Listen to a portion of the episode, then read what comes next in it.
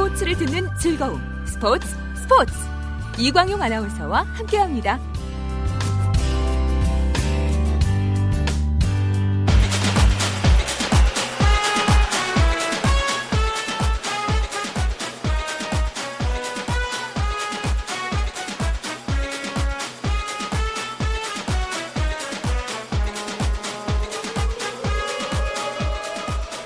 재미있는 국내 축구 이야기를 나눠보는 축구장 가는 길 시간입니다. 축구장 가는 길에 동반자 두 분 먼저 소개해드리죠. 일간 스포츠의 송지훈 기자 어서 오세요. 네, 안녕하세요. 스포츠조선의 이건 기자도 함께합니다. 네, 안녕하세요.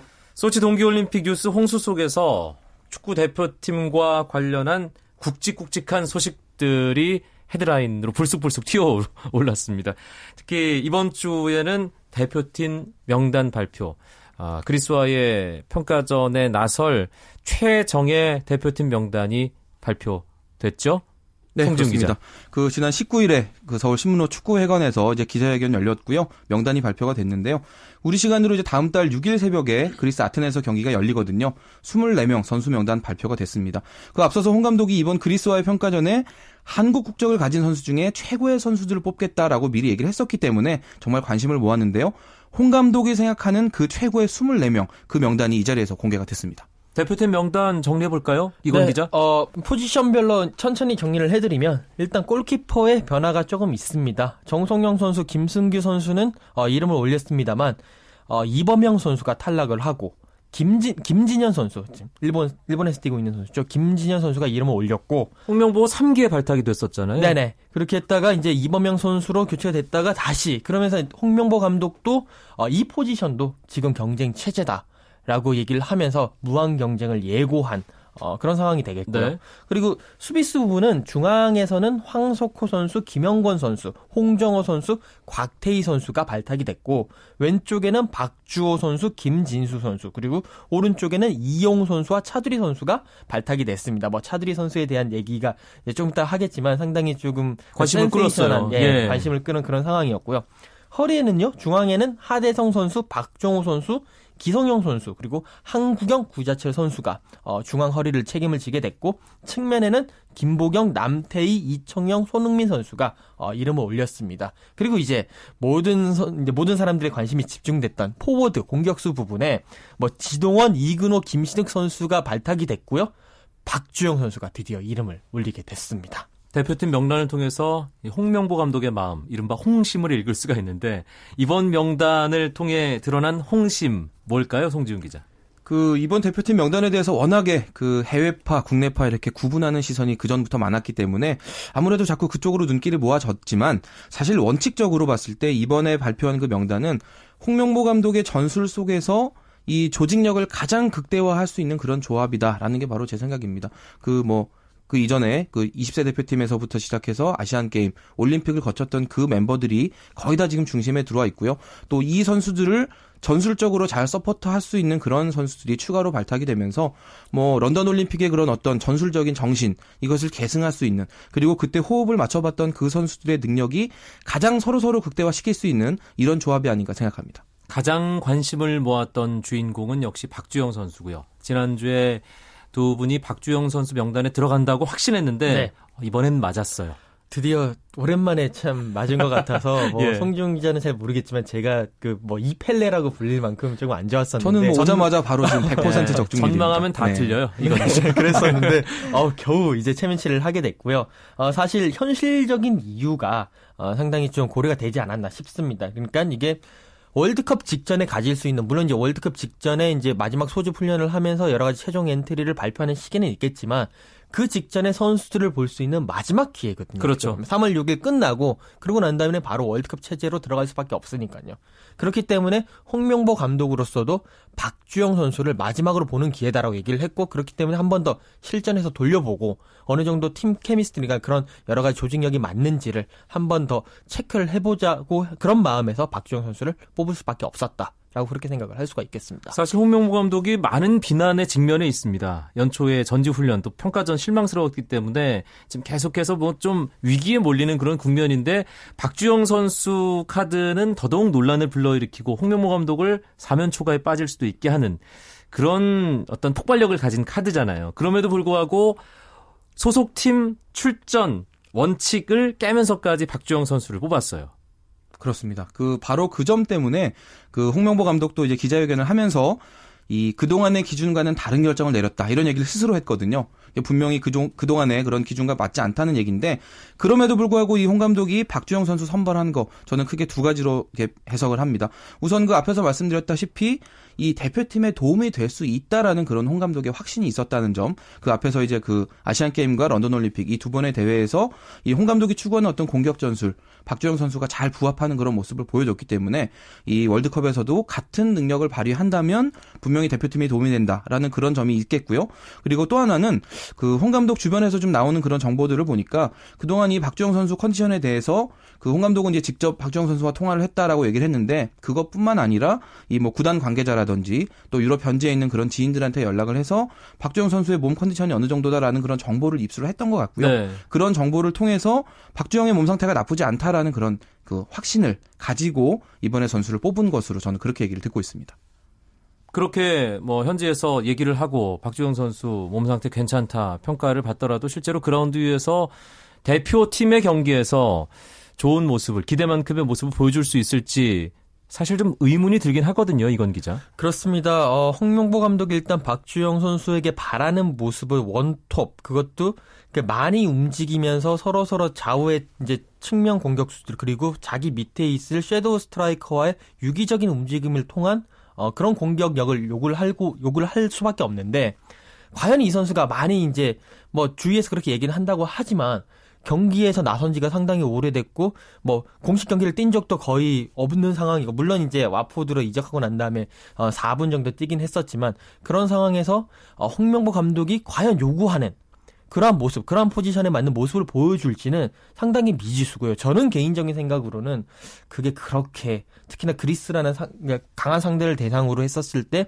과연 어, 좋은 모습을 보여줄지에 대해서는 의문 부호를 남길 수밖에 없습니다. 그러니까 별로 잘하지 못할 것 같다라는 아, 저는 사실 그런 생각을 물음표를 강하게 네. 갖고 있 물론 이제 홍명 감독으로서는 그런 뭐 경기력이 안 좋더라도 가능성을 엿본다면 데리고 갈 수는 있겠죠 끝까지 하지만 아, 당장에 그렇게 좋은 모습을 보일 것인가에 대해서는 물음표를 남길 수밖에 없습니다. 일단 이적 후에 뭐 추가 시간 4분 정도밖에 뛰질 않았기 때문에 확인할 만한 시간이 없었어요. 근데 네. 이번 주말 다음 주말 두 번의 어떤 기회는 있지 않습니까? 특히 이번 주말은 와포드가 볼턴과 만나면서 이청용 선수와의 그라운드 맞대결 성사 가능성도 점쳐지고 있는데 두 번 중에 기회를 좀 가져야 될 텐데요, 박주영 선수. 일단 뭐 선수 자신의 컨디션이 많이 올라왔다는 이제 정보가 현지에서 오고 있기 때문에 어떤 방식으로든 출전 기회가 주어진다면 이제 그것을 스스로 입증해야 되는 그런 문제가 생기게 될 텐데요. 근데 지금 박지원 선수 같은 경우 특히나 말씀하셨듯이 이 대표팀에 합류가 하기 전에 과연 어느 정도 몸 상태냐라는 걸 스스로 보여주는 게 앞으로 대표팀에 합류한 이후에도 뭐 홍 감독이 그런 뭐 선수 구성이라든지 아니면 박지원 선수를 과연 몇 분 정도 뛰게 할 것인지 이걸 결정하는데 아주 중요한 변수가 될 수 있거든요. 네. 그렇기 때문에 지금 선발이냐 교체냐 이걸 떠나서 일단 출전하는 것 자체가 지금 뭐 팬들에게나 또 축구인들한테나 큰 관심이 될 것 같습니다. 이건 기자가 지난주에 그런 얘기를 했잖아요. 박주영 선수가 모든 축구 이슈를 빨아들이는 블랙홀이다. 네네. 그런 얘기를 했는데 이번 명단에서는 박주영 선수가 블랙홀 역할을 혼자 한 건 아니었어요. 그렇습니다. 예, 차두리라는 어. 이름이 들어가면서 많은 분들이 오, 차두리 선수가 들어가 있네? 조금 논란이 분산되는 느낌이었거든요. 그렇습니다. 다른 이슈들을 다 눈을 멀게 하는 그런 반짝반짝한 그런 모습을 보여줬었는데요. 예. 어, 차두리 선수가 어, 홍명보 후에 처음으로, 제가 기억하기로도 처음으로 드디어 승선을 했습니다. 어, A 대표팀 자체에서도요, 어, 2011년 11월 달에 열렸던 그 레바논과의 월드컵 3차 예선 경기, 그 원정 경기에서 지구. 조광래 감독 시절이었죠. 네, 조광래 감독 시절이었죠. 네. 그때, 어, 조광래 감독 경질의 빌미가 됐던 경기기도 했어요. 맞습니다. 그 경기가. 예. 네. 그 경기 이후에 이제 한동안은 A 대표팀과 이렇게 인연을 맺지 못했는데요. 그럼 한 3년 정도, 2년 한 7, 8개월 정도 그 정도 만에 지금 올라오게 됐는데, 어, 오른쪽 풀백에 대한 고민들이 상당히 있었을 겁니다. 이번 그 미국, 그리고 미국 전지 훈련에서 어, 이용 선수가 나섰던 이용 선수가 상당히 뭐 조금 불안정한 모습을 보여줬었기 때문에라도 있었고요. 또그 차두리 선수가 가지고 있는 피지컬적인 부분들, 뭐 체격 조건도 좋고 또 여러 가지 경험적인 부분들을 어떻게 한번 이 홍명보호라는 팀에 녹여내려는 그런 접점을 찾기 위해서 이번에 선발한 것이 아닌가라고 생각을 합니다. 차두리 선수에 대해서는 사실 왜 대표팀에 안 뽑는 것인지에 대해서 이런저런 말들이 꽤 많긴 했어요, 송지훈 기자. 네, 그 사실 차두리 선수가 그 여러 축구인들이 이 대표팀에서 실험해봐야 될 카드로 그 박주영 선수 못지않게 추천을 받았던 그런 선수입니다. 그런 점에서 이제 박주영 선수와 마찬가지로 이번 그리스와의 평가전에 이제 좋은 실험 기회를 부여받게 됐는데요. 차두리 선수가 살아남을지의 그 관건, 뭐 제가 보기에는 그 차두리 선수의 장점인 공격 가담 능력에 있지가 않고 수비력에 있다고 저는 생각을 합니다. 네. 그 홍명보 감독은 이 전술의 첫 번째 목표가 사실 수비 안정입니다. 수비를 탄탄하게 해놓고 역습을 통해서 골을 넣겠다라는 그런 이제 방침을 가지고 있는데 이 차두리 선수 정말 공격 가담 능력, 돌파 능력 정말 좋은 선수지만 과연 수비적으로 봤을 때 어느 정도나 완성도를 보여줄 수 있을지 그 나이로 봤을 때도 지금 전성기는 좀 지난 게 맞기 때문에 이제 그런 수비적인 역량에서 과연 차두리 선수가 어느 정도 합격점을 받는지 이 부분이 이제 앞으로 홍 감독이 최종 엔트리까지 데려갈 것인지 내지는 뭐 이번 그리스전에서도 어느 정도의 활용을 할 수 있을지를 결정할 수 있는 그런 열쇠가 될 것 같습니다. 예전에 기성용 선수가 그런 얘기를 한 적이 있습니다. 오른쪽 어, 수비 뒷공간으로 아무렇게나 공을 때려 넣어도 두리 형은 무조건 그 공을 잡아낸다고. 잡아낼 그러니까 수 있는 선수. 잡아낼 수 그렇죠. 있을 만큼의 그, 그만큼 추진력을 가진 선수인데 네. 사실 대표팀 경기나 소속팀 경기에서 뭔가 한순간에 벗겨지는 예, 상대방 측면 공격수에 의해서 벗겨지는 그런 장면을 아마 축구 팬들이 기억하시는 분들이 계실 텐데 그렇습니다. 그런 부분을 보완할 수 있는지 아, 사실 홍명보 감독 딱 한 번의 기회 그리스전에서 차두리 선수가 또 입증해야 될 부분이기도 하고요.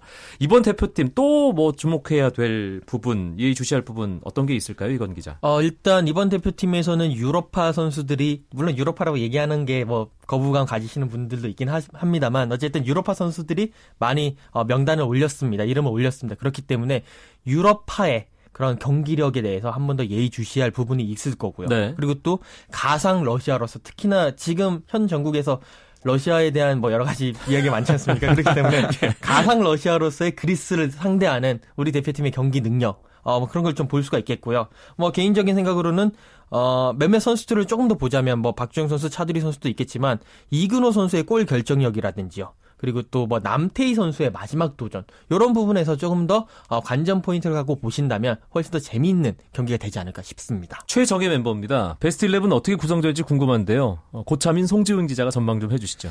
홍 감독이 주로 쓰는 4-2-3-1 포메이션 기준으로 말씀드린다면요. 일단 실험이 필요한 이 박주영 선수 원톱의 선발로 기용할 것으로 저는 예상을 하고요. 최소한 전반전 이상의 시간은 줄 것이다. 네. 네, 이렇게 충분히 그 활약 활약할 수 있는 시간을 줄 거로 보고요. 이 선은 아마 지금 김보경 선수가 다소 부진하니까 그 손흥민, 구자철, 이청용 이런 이제 콤비로 나서지 않을까 생각이 되고 수비형 미드필더 저는 일단 기성용과 한국영 이 조합이 나갈 걸로 보는데요. 그 또 수비진도 이제 먼저 말씀드리면 김진수, 홍정호, 김영건까지는 일단 좀 역량이 입증이 된 상태니까 여기에 더해서 차두리 선수가 어느 정도 이제 기량을 심판을 받을 것이다 이렇게 보고 저는 개인적으로 골키퍼 정성영 선수 예측을 하거든요. 네. 이번에 한 번 더 기회를 주어서 만약에 여기서도 안정감 있는 모습을 보여주지 못한다면 그 5월 이후에는 좀 다른 조합을 써야 되지 않을까. 이제 마지막 기회가 될 것이다 생각합니다. 그 저는 이제 나름대로 그 교체 카드도 생각해봤는데요. 그 김보경. 선수 뭐 예. 남태희 선수, 이근호 선수 이제 당연히 하겠고 그 김신욱 선수를 좀 후반에 투입을 음. 해서 저는 박주영 선수와 호흡을 맞춰 보던지 아니면 신장이 좋은 그리스 선수들 좀 대비해서 원톱으로 할지 네. 이런 것들을 테스트할 것으로 봅니다. 예, 좀 더 자세한 이야기는 예, 다음에 또 할 기회가 있을 것 같고요. 오늘 축구장 가는 길은 시간 관계상 여기서 줄여야 될 것 같습니다. 일간 스포츠 송지훈 기자, 스포츠조선 이건 기자, 고맙습니다. 네, 감사합니다. 감사합니다.